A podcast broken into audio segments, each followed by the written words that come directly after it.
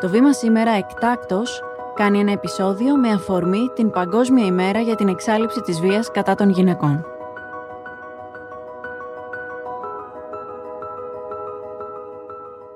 Ακολουθεί απόσπασμα από το βίντεο που δημοσίευσε το Κέντρο Γυναικείων Ερευνών και Μελετών Διοτήμα με αφορμή την Παγκόσμια ημέρα εξάλληψης της βίας κατά των γυναικών στις 25 Νοεμβρίου του 2021. Σκάσε! Άσε με! Συγγνώμη, πλουσκός. Άσε με! Άσε με! Άσε με! Έλα εδώ! Έλα εδώ! Έλα εδώ! Βέβαια! Έλα εδώ! Έλα εδώ! Έλα εδώ, θες να φύγεις! Ε; Κάτσε, δεν σ' ακούει κανένας τη φωνάζει. Τώρα πια δεν έχει σημασία.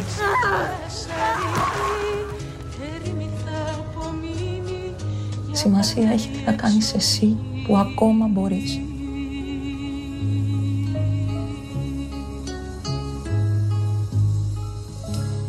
Και εμείς που ακόμη μπορούμε, θα κάνουμε το ελάχιστο.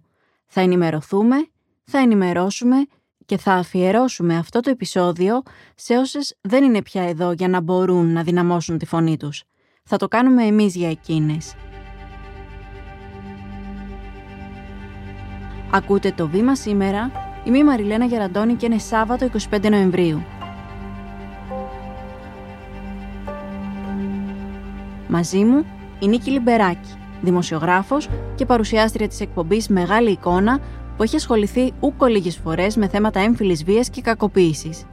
Νίκη, γεια σου και σε ευχαριστώ πολύ που είσαι σήμερα μαζί μας. Χαρά μου. Παρότι το θέμα δεν αφήνει περιθώρια για χαρές, αλλά χαρά μου γιατί όσο παραπάνω το συζητάμε, τόσο καλύτερα. Στο Μέγκα είμαστε όλοι στην ίδια συχνότητα. Είμαστε κατά της ενδοοικογενειακής βίας. Δώσε το σήμα σου, δυνάμωσε τη φωνή σου. Με αφορμή τη Διεθνή ημέρα για την εξάλληψη της βίας κατά των γυναικών στις 25 Νοεμβρίου, το Μέγκα συμμετέχει ενεργά στην ευαισθητοποίηση γύρω από το κοινωνικό ζήτημα με την καμπάνια Δυνάμωσε τη φωνή σου. Σε αυτή συμμετείχαν 14 γυναίκες παρουσιάστρες του Μέγκα που ύψωσαν την παλάμη τους και μας θύμισαν πως υπάρχει τρόπος να μπει ένα τέλος στην κακοποίηση. Μέσα από εκτενή ρεπορτάζ, συνεχείς αναφορές, ειδικές εκπομπές και διαρκή πληροφόρηση, προσπάθησε η κάθε μια σας να περιγράψει τα βήματα για την εξάλληψη της βίας κατά των γυναικών. Πιστεύεις ότι είμαστε κοντά σε αυτό; Όχι. Δεν έχουμε καμία ένδειξη προς αυτή την κατεύθυνση. Θα έλεγα μάλιστα ότι η τροχιά είναι αντίστροφη. Όσο περνάνε τα χρόνια, βρισκόμαστε μπροστά σε ακόμη πιο εκτεταμένα φαινόμενα τέτοια. Ενδεχομένως να παίξει ρόλο και το κομμάτι της πανδημίας και το lockdown που δυστυχώς φαίνεται να έφερε τρομερή έξαρση σε φαινόμενα έμφυλης και ενδοοικογενειακής βίας. Όχι, δεν νομίζω ότι είμαστε κοντά. Γι' αυτό και χρειάζεται να κάνουμε πάρα πολλά πράγματα ο καθένας από τη θέση του και με τις δυνατότητές του για να βοηθήσουμε τουλάχιστον στο πρώτο βήμα που είναι πιο να αντιληφθούμε και να συμφωνήσουμε, παρότι δεν μας κολακεύει, ότι έχουμε σημαντικό πρόβλημα. Η χειρονομία που φωνάζει βοήθεια γεννήθηκε στον Καναδά το 2020 μέσα στο ασφικτικό περιβάλλον της καραντίνας. Όξινε δραματικά τα φαινόμενα βίας ενδοοικογενειακής και έκτοτε αυτό είναι το ειρηνικό όπλο απέναντι σε θύτες που φοράνε τη μάσκα του οικείου προσώπου και απειλούν τη σωματική ακαιρεότητα αλλά και την ε, ψυχική αρτιότητα των ε, γυναικών. Πόσο διαδεδομένη είναι αυτή η χειρονομία στη χώρα μας; Θεωρείς ότι έχουν όπλα για να προστατευτούν οι γυναίκες; Στο πρώτο που λες, με ντροπή παραδέχομαι, γιατί δεν μπορώ να κάνω διαφορετικά. Είπαμε να μιλήσουμε ειλικρινά. Δεν είχα ιδέα ότι υπήρχε αυτή η χειρονομία και ζω στην πρωτεύουσα. Εργάζομαι σε ένα μέσο ενημέρωσης, άρα έχω προνομιακή πρόσβαση σε ενημέρωση. Είμαι μια γυναίκα οικονομικά ανεξάρτητη, μορφωμένη όπως ορίζει η κοινωνία μας τη μόρφωση κλπ. Δηλαδή, θα έπρεπε να το γνωρίζω. Συνειδητοποίησα όταν μου ζήτησαν οι άνθρωποι του σταθμού να κάνουμε αυτή την εξαιρετική καμπάνια ότι το αγνοούσα πλήρως. Και είμαι σίγουρη ότι και εκείνοι που μας ακούν τώρα δεν βοηθάει το podcast για να το δείξουμε, γιατί δεν έχει εικόνα, αλλά βρείτε το. Υπάρχει τρόπος και πρέπει να αναγνωρίζουμε το σινιάλο για να μπορέσουμε να παρέμβουμε. Νομίζω η συντριπτική πλειονότητα των γυναικών δεν το ξέρω, ανάμεσα σε αυτές και εγώ. Ούτε εσύ, ε. Ναι. Κανείς. Κανείς δεν το ξέρει. Όμως, κοίτα πόσο σημαντικό είναι να μπορούμε να κάνουμε βήματα. Στο δεύτερο που ρώτησες, αν έχουμε εργαλεία, αυτή ήταν η Αν ερώτηση. υπάρχουν όπλα στα χέρια μας. Υπάρχουν όπλα. Καταρχάς, τον τελευταίο καιρό ανακάλυψα και εγώ μέσα από τη δουλειά ότι υπάρχουν εργαλεία που δεν υπήρχαν μέχρι πρώτη στη χώρα μας. Υπάρχει η πλατφόρμα Bright Sky, είναι ένα application που μπορεί ο καθένας από εσάς που μας ακούει να το κατεβάσει στο κινητό του. Έχει ένα εικονίδιο που θυμίζει εφαρμογή μετρολογίας, άρα δεν μπορεί κανείς να υποψιαστεί ότι ανοίγεις τέτοιο θέμα, γιατί είναι και αυτό, είναι ο κλειός του τρόμου για τα θύματα ή τα πιθανά θύματα. Και εκεί καταρχάς μπορείς να καταλάβεις τι σημαίνει κακοποίηση. Από εκεί πρέπει να ξεκινήσουμε. Έχουμε στο μυαλό μας ένα στερεότυπο. Για να φτάσουμε να πούμε ότι ένας άνθρωπος κακοποιείται, πρέπει να τον δούμε με μελανιές. Δεν είναι έτσι. Δεν είναι μόνο αυτό. Και αν θέλετε, επειδή μιλάμε και για δολοφονίες γυναικών, εδώ είμαστε σε μια πορεία που μπορεί να ξεκινά πολύ πριν το ξύλο. Μπορεί να ξεκινά με τον οικονομικό αποκλεισμό. Μπορεί να ξεκινά με τον απόλυτο έλεγχο.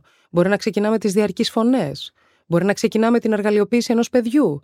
Δηλαδή, αν δεν αναγνωρίσουμε πρώτα το τι σημαίνει κακοποίηση, δεν μπορούμε να προφυλάξουμε ούτε τον εαυτό μας, ούτε τις φίλες μας, ούτε τη γυναίκα, τον άνθρωπο στο διπλανό διαμέρισμα που μπορεί να υφίσταται μια τέτοια κακοποιητική συμπεριφορά, ούτε και βέβαια να ζητήσουμε βοήθεια ή να βοηθήσουμε να ζητηθεί βοήθεια. Υπάρχει μια κλιμάκωση στην κακοποίηση. Δεν πάμε κατευθείαν στη γυναικοκτονία ή στο ξύλο, να το πούμε ομά. Ξεκινά από ψυχολογική, λεκτική βία, όπως ανέφερες. Και αυτά τα σημάδια πρέπει να τα αναγνωρίζουμε. Ναι, γιατί αν τα αναγνωρίσουμε, ενδεχομένως μπορούμε να προλάβουμε την κλιμάκωσή τους. Θεωρείς ότι είναι επαρκής η δική μας η προσέγγιση σε θέματα έμφυλης βίας, εννοώ η δημοσιογραφική προσέγγιση; Καταρχάς, έχω μία δυσκολία πάντα να τοποθετούμε δημόσια έτσι, σε τέτοιου είδους ερωτήσεις, γιατί είναι σαν να βγαίνω να κάνω τον κρίτη των συναδέλφων. Και εγώ θα μιλήσω με την προσωπική μου εμπειρία και ως τηλεθεάτρια και ως ακροάτρια και ως αναγνώστρια. Εντάξει, και ως δημοσιογράφος ό,τι αφορά εμένα. Δεν θέλω να κρίνω συναδέλφου. Πιστεύω ότι έχουμε κάνει βήματα. Έχουμε, ας πούμε, να προσαρμόσει τη δημοσιογραφική μας αργό σε μεγάλο βαθμό. Έχουμε συνειδητοποιήσει ότι είναι έως και εγκληματικό και, εν πάση περιπτώσει, αδαές να μιλάς για εγκλήματα πάθους. Έχουμε συνειδητοποιήσει ότι δεν μπορούμε στην εξιστόρηση ενός πράγματος σε μια είδηση, ας πούμε, τέτοια, να δικαιολογούμε το δράστη, καθιονδήποτε τρόπο να βάζουμε παραμέτρους τι φορούσε το θύμα, πού κυκλοφορούσε το θύμα. Αν ήταν μόνο του το θύμα μία η ώρα το πρωί, λες και αν, ας πούμε, μια γυναίκα περπατάει μόνη της στην ομόνια, ευθύνεται για το βιασμό που ενδεχομένως θα υποστεί. Άρα πιστεύω ότι έχουμε κάνει βήματα. Και εκ του αποτελέσματος φαίνεται άλλωστε. Δεν είμαστε εκεί που θα έπρεπε να είμαστε. Να πω όμως και κάτι, γιατί δεν μου αρέσει να δαιμονοποιούμε την Ελλάδα και τους Έλληνες δημοσιογράφους κλπ. Εν ώψη της συζήτησής μας σήμερα, έριξα μια ματιά να δω τι γίνεται στην υπόλοιπη Ευρώπη. Και στο Λουξεμβούργο υπάρχει το ίδιο πρόβλημα. Θέλω να πω, ας μην σπεύσουμε να πούμε ότι α, τα κάνουμε όλα λάθος. Προσπαθούμε, ευαισθητοποιούμαστε. Κάθε βήμα που γίνεται προς τη σωστή κατεύθυνση είναι ευπρόσδεκτο. Εάν με ρωτάς, ναι, έχουμε ακόμα πολύ δρόμο μπροστά μας. Έχουν γίνει παρόλα αυτά πολλά σημαντικά βήματα τα τελευταία χρόνια προς αυτή την κατεύθυνση, νομίζω. Εσκέψου, Μαριλένα, πριν από πέντε χρόνια θα ήμασταν εδώ να συζητάμε αυτό το θέμα. Σε καμία περίπτωση. Έτσι. Έχουν απασχολήσει πολλά περιστατικά τα μέσα ενημέρωσης. Ποια είναι αυτά που σου έρχονται πρώτα στο νου; Oh. Κοίταξε, μία από τις πιο θα πω συγκλονιστικές, δεν μου αρέσει αυτή η λέξη. Δεν μου αρέσουν γενικά όλες οι λέξεις που χρησιμοποιούμε με υπερβολή δημοσιογράφη. Όμως ήταν μια συνάντηση και μια συνέντευξη με μια γυναίκα που πραγματικά με συγκλώνησε και που δεν την ξεχνάω, δεν τη βγάζω από τα μάτια μου. Είναι η κυρία Ελένη Κρεμαστιώτη. Η Ελένη Κρεμαστιώτη είναι η μητέρα της Ερατούς. Την Ερατό τη σκότωσε στη Λέσβο ο άντρας της το κοριτσάκι τους τότε ήταν δύο, αν θυμάμαι καλά, ενός δύο. Και η συνάντηση με αυτή τη γυναίκα, που ήταν και είναι μία από τις θαραλέες γυναίκες μητέρες θυμάτων, που αγωνίζονται όπως οι γονείς της στο παλούδι, όπως η μητέρα της Γαριφαλιάς. Είναι μια γυναίκα που έχει το θάρρος να σηκώσει όλο αυτό το φορτίο που είναι αδιανόητο για τον καθένα μας. Το φορτίο του να διαχειρίζεσαι κάθε μέρα την απώλεια του παιδιού σου και με τέτοιο τρόπο. Να μεγαλώνει το εγγόνι της και να αγωνίζεται με κάθε τρόπο και για την ευαισθητοποίηση και για την ανάγκη να απονέμεται δικαιοσύνη και για την ανάγκη να εκτίονται οι ποινές. Η συζήτησή μου με αυτή τη γυναίκα μου έχει μείνει, έχουν περάσει δύο χρόνια, μου έχει μείνει ανεξίτηλα, ας πούμε, χαραγμένη στο μυαλό μου και πάντα τη θυμάμαι με σεβασμό και θαυμασμό στην τόλμη, στο θάρρος, στη γενναιότητα, στο κουράγιο της, στη δύναμή της να σταθεί όρθια μετά από κάτι τόσο συντριπτικό, όπως είναι η άγρια δολοφονία του παιδιού της. Και η ανάγκη να μεγαλώσει ως γιαγιά μαμά ένα παιδάκι που θα πρέπει κάποια στιγμή να συμφιλειωθεί και με μια αδιανόητη αλήθεια. Ότι ο πατέρας της σκότωσε τη μητέρα του. Και αυτή η γυναίκα έχει τη δύναμη να είναι παρούσα και να αρθρώνει λόγο και να αγωνίζεται και τη σκέφτομαι πάρα πολύ συχνά αυτή τη γυναίκα. Ο όρος ε, γυναικοκτονία θεωρείται αδόκιμος, μεροληπτικός και μετά από όλα αυτά τα περιστατικά που έχουν δει το φως, θα μπορούσαμε να πούμε ότι είναι πιο απαραίτητο από ποτέ να αντικρίσουμε την πραγματικότητα έτσι όπως είναι; Κοίταξε, αυτό είναι ένα θέμα που με έχει απασχολήσει πάρα πολύ. Και λόγω δουλειάς και ως πολίτη, ως άνθρωπο που ζεις σε αυτή τη χώρα. Νομίζω ότι πρέπει να κάνουμε μια διάκριση σε δύο επίπεδα. Εγώ δεν θα πω ότι είναι αδόκιμος όρος και μεροληπτικός. Υπάρχει ως φαινόμενο. Τι είναι η γυναικοκτονία, είναι οι δολοφονίες γυναικών με κίνητρο το φίλο τους. Δηλαδή η βάση του εγκλήματος εκκινεί από το γεγονός ότι είναι γυναίκα. Και θήτης είναι ο σύντροφος, ο νυν, ο πρώην κλπ. Αυτό υπάρχει. Δεν μπορούμε να μην το αναγνωρίσουμε. Πιστεύω ότι έχει έρθει η ώρα να εκπαιδευτούν οι αρμόδιες αρχές πάνω σε αυτό. Δηλαδή, θα πρέπει η αστυνομία μας ή ένα τμήμα της αστυνομίας μας να έχει ειδική εκπαίδευση. Ένα τμήμα λειτουργών της ποινικής δικαιοσύνης να έχει ειδική εκπαίδευση για τον τρόπο διερεύνησης αυτών των εγκλημάτων. Από εκεί και έπειτα, αν με ρωτάς, αν πρέπει να θεσπιστεί ως ξεχωριστό ποινικό αδίκημα, θα σου έλεγα ότι μου φαίνεται προβληματικό συνταγματικά.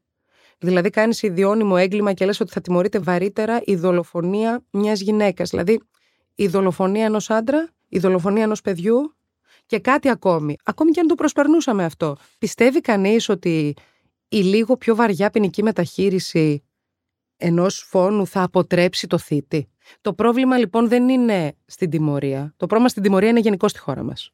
Για όλους. Η ατιμορρησία είναι πρόβλημα στην Ελλάδα. Η μία εκτίση των ποινών είναι πρόβλημα στην Ελλάδα. Συνολικά. Το πρόβλημα όμως είναι πριν από αυτό. Το πρόβλημα είναι πώς θα εκπαιδευτούν οι αρχές, πώς θα εκπαιδευτεί η αστυνομία, πώς θα αποκτήσουμε δομές. Τα ξέρουμε τώρα, δεν τα ξέρουμε. Και από το ρεπορτάζ και από την πραγματικότητα. Μία γυναίκα δεν έχει που να πάει. Εγώ θα σου πω περιστατικό πριν από κάποιους μήνες γνωστής μου γυναίκας, η οποία αποφάσισε να φύγει από ένα κακοποιητικό περιβάλλον σε μια επαρχιακή πόλη, έφτασε στην αστυνομία και η αστυνομία την παρέπεμψε στην αστυνομία του χωριού. Δηλαδή, τι της είπε, πήγαινε να καταγγείλεις τον άντρα σου στον αστυνόμο με τον οποίο πίνει μπύρες κάθε απόγευμα στο καφενείο. Αυτά πρέπει να λυθούν. Το θέμα το δικό μου δεν είναι να καθίσει τρία χρόνια παραπάνω ο γυναικοκτόνος στη φυλακή. Το θέμα είναι να μην έχουμε γυναικοκτονίες, δηλαδή να προστατευτούν οι γυναίκες και να σπάσουν τα δεσμά μιας κακοποιητικής σχέσης πριν φτάσει να γίνει δολοφονία. Άρα, ναι, γυναικοκτονία σε επίπεδο εκπαίδευσης, να ξέρουμε ότι υπάρχει ως φαινόμενο. Η δική μας αντιμετώπιση των δημοσιογράφων δεν μπορεί να προβάλλεις ως δολοφονία και όχι ως αναπόσπαστο κομμάτι ενός κοινωνικού φαινομένου τη βίαιη δολοφονία μιας γυναίκας από τον σύντροφό της. Άρα, ναι, γυναικοκτονία στον τρόπο που το επικοινωνούμε και στον τρόπο που το ερευνούν οι αρχές, η ποινική δικαιοσύνη, η αστυνομία. Αλλά από εκεί και πέρα η ποινική μεταχείριση διαφορετική, αν το θύμα είναι γυναίκα, μου φαίνεται ότι πάσχει. Νίκη, γιατί θα πρέπει να μιλάμε για τα αυτονόητα το 2023. Όχ, αυτό δεν ισχύει για τα πάντα στη ζωή μας. Τα αυτονόητα κατακτώνται και δυστυχώς ζούμε σε μια εποχή, εδώ και αρκετά χρόνια, που πάμε προς τα πίσω σε άλλα πράγματα. Να, λέμε σήμερα ότι έχουμε κάνει βήματα σημαντικά για την ευαισθητοποίηση, τη γνώση κλπ. Και έτσι είναι, για αυτό που συζητάμε. Αν δούμε όμως τη μεγάλη εικόνα, στον κόσμο μας υπάρχει στροφή στο συντηρητισμό 1000%. Δείτε τι γίνεται με τις αμβλώσεις στις ΗΠΑ. Άρα το αυτονόητο πρέπει να το διεκδικούμε κάθε μέρα, νομίζω. Δεν μπορεί να το θεωρούμε δεδομένο, δυστυχώς. Νίκη, στην εκπομπή σου έχεις ασχοληθεί πολλές φορές με τέτοιες υποθέσεις. Θυμάμαι όμως χαρακτηριστικά μια υπόθεση ενός κοριτσιού που είχε βιαστεί από τρεις διαφορετικούς άνδρες το ίδιο βράδυ. Ναι, είναι άλλη μια συνέντευξη, ας πούμε, που τη θυμάμαι πολύ γλαφυρά, ακόμη και σήμερα, δύο χρόνια μετά. Γιατί ήταν ένα κορίτσι που βιάστηκε σε ηλικία 19 ετών, αν θυμάμαι καλά, μέσα σε μια τουαλέτα νυχτερινού κέντρου από ανθρώπους που γνώριζε. Ομαδικά βιάστηκε. Πήγε στο σπίτι της σε άθλια κατάσταση, βρήκε το θάρρος την επόμενη μέρα να πάει στην αστυνομία. Ήταν Κυριακή, της είπαν περίμενε να έρθει Δευτέρα. Οι αστυνομικοί της είπαν «Ε, δεν το θυμάσαι καλά, είχες πιει. Όλο αυτό σε μια μικρή κοινωνία. Έχουμε και αυτό έτσι, το βραχνά της μικρής κοινωνίας περιέγραφε το πώς την εξέταζαν, όλη της την εμπειρία στην υποδοχή της αστυνομίας, γιατί λέω ότι χρειάζεται εκπαίδευση. Και εκεί έχουν γίνει βήματα τα τελευταία χρόνια. Τέλος πάντων, φτάνει η υπόθεση στο ακροατήριο και έρχεται αντιμέτωπη με αυτήν την τραγωδία των διαρκών ανέτειων αναβολών. Ο διάσημος δικηγόρος των κατηγορουμένων είχε δουλειές. Ένα χρόνο, δύο χρόνια, τρία χρόνια.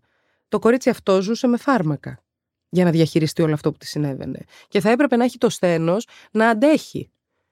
Ξέρεις και θυμάμαι να μου λέει ότι πολλές φορές σκέφτηκα δεν αντέχω άλλο, θα το αφήσω, άστο. Και μετά σκεφτόμουν θα βιάσουν και κάποια άλλη. Είναι τρομερό το πώς τα θύματα παίρνουν δύναμη από το καθήκον που αισθάνονται ότι έχουν να αποτρέψουν τους θύτες από μια αντίστοιχη εγκληματική συμπεριφορά. Αυτό το κορίτσι επίσης το θυμάμαι Και ελπίζω πια να έχει τελειώσει αυτή η ιστορία και καταλαβαίνω ότι γίνονται κάποιες προσπάθειες και εκεί για την επιτάχυνση, για να μην γίνεται κατάχρηση των αναβολών κλπ. Όμως ας το δούμε λίγο. Δηλαδή η δυνατότητα του να καταθέτει το θύμα χωρίς να πρέπει να είναι αντιμέτωπο με τους βιαστές. Δεν ξέρω, όλα αυτά, έναν άνθρωπο που σαν και εμάς ευτύχησε να μην ζήσει μια ακραία τέτοια συμπεριφορά στη ζωή του, μας ξεπερνούν. Εγώ την άκουγα να μου τα αφηγείτε και δεν μπορούσα να διανοηθώ τι μπορεί να σημαίνει για ένα κορίτσι 19 ετών όλο αυτό. Είναι πολλά. Έχουμε κάνει κατά καιρούς πολλά και προσπαθούμε να κάνουμε πολλά. Υπάρχει μια μεγάλη δυσκολία. Τα θύματα δύσκολα μιλούν. Γι' αυτό μιλάμε για μια σιωπηρή πανδημία στο κομμάτι της ενδοοικογενειακής, της έμφυλης βίας. Και αισθάνομαι ότι γι' αυτό είναι ανάγκη να κάνουμε και podcast και εκπομπές και αφιερώματα γιατί θα πρέπει να πάρουμε την τροπή πάνω από τα θύματα. Να σπάσει αυτός ο κύκλος yeah. της ναι. σιωπής. Είδα στην εκπομπή της Δώρας, της Αναγνωστοπούλου, να μιλά με το πρόσωπό του μια γυναίκα που είχε πέσει θύμα. Και έλεγα πόσο σπουδαίο είναι ότι να ένα θύμα δεν αισθάνεται την ανάγκη να καλυφθεί το πρόσωπό της. Αυτό είναι κάτι που κατακτήσαμε, όχι σε μεγάλο βαθμό, αλλά πριν από 10 χρόνια δεν υπήρχε αυτό.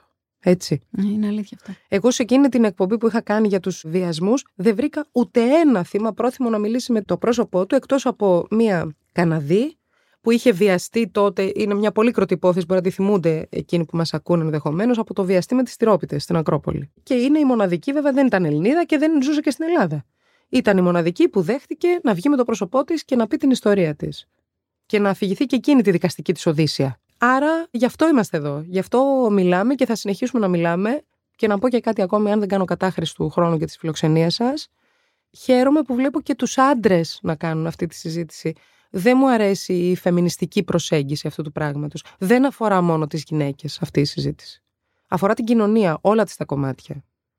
Αφορά τους γονείς που μεγαλούν παιδιά, αγόρια και κορίτσια, αφορά τις γυναίκες, αφορά τους μπαμπάδες, μας αφορά όλους. Δεν είναι μια γυναικεία υπόθεση. Μας αφορά όλους. Να μιλάμε και να αφήνουμε χώρο και μια αίσθηση ασφαλούς περιβάλλοντος για να μιλούν και οι άνθρωποι γύρω μας που μπορεί να έχουν ανάγκη. Α ρίχνουμε μια ματιά στο διπλανό γραφείο στη δουλειά. Μπορεί η συνάδελφός μας να κακοποιείται. Α αναρωτηθούμε γιατί όταν βγαίνουμε έξω μετά το γραφείο έχουμε πάντα μια συνάδελφο που δεν έρχεται, γιατί όλο κάτι έχει να κάνει. Μπορεί να μην την αφήνουν. Α αναρωτηθούμε γιατί το τηλέφωνο της διπλανής μας μπορεί να χτυπάει 20 φορές την ώρα από έναν άντρα, στον οποίο δίνει εξονυχιστικά λεπτομέρειες για το πρόγραμμά της και τις κινήσεις της. Μην περιμένουμε να δούμε τη μελανιά και το μαυρισμένο μάτι. Γιατί, ξέρεις, μπορεί πολύ εύκολα να δούμε ένα βράδυ στο δελτίο ειδήσεων το πρόσωπό της. Και βλέπαμε τα σημάδια και εμείς σιωπούσαμε. Νίκη, ευχαριστώ πολύ για αυτή τη συζήτηση. Εγώ, εγώ ευχαριστώ.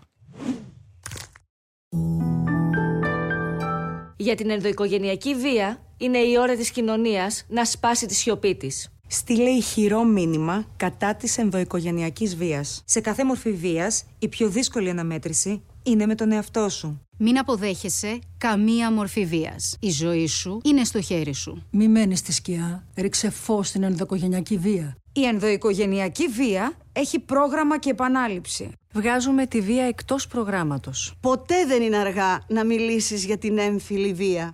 Σπάσε τον κύκλο της βίας και γίνε ξανά πρωταγωνίστρια στη ζωή σου. Σε καμία μορφή βίας δεν είσαι μόνη σου. Μην το ξεχνάς. Σε κάθε μορφή έμφυλης βίας, μια κίνηση αρκεί για να ζητήσεις βοήθεια. Μη μένεις θεατής. Εάν για σένα η ενδοκογενειακή βία είναι πάντα στην επικαιρότητα, δώσε το σήμα σου. Δυνάμωσε τη φωνή σου. Είμαι η Μαριλένα Γεραντώνη και κάθε μέρα σας παρουσιάζουμε ένα θέμα με τη βοήθεια των δημοσιογράφων του Βήματος και έμπειρων αναλυτών. Ευχαριστούμε που μας ακούσατε. Ακολουθήστε το Βήμα σήμερα στο Spotify ή στα Apple Podcast για να μην χάνετε κανένα επεισόδιο. Το επεισόδιο αυτό επιμελήθηκε η Κατερίνα Μπακογιάννη, δημοσιογραφική παραγωγή Έλενα Κούση, με τη βοήθεια της Κατιάνας Καλιγέρου και της Σωτηρίας Δημητρίου.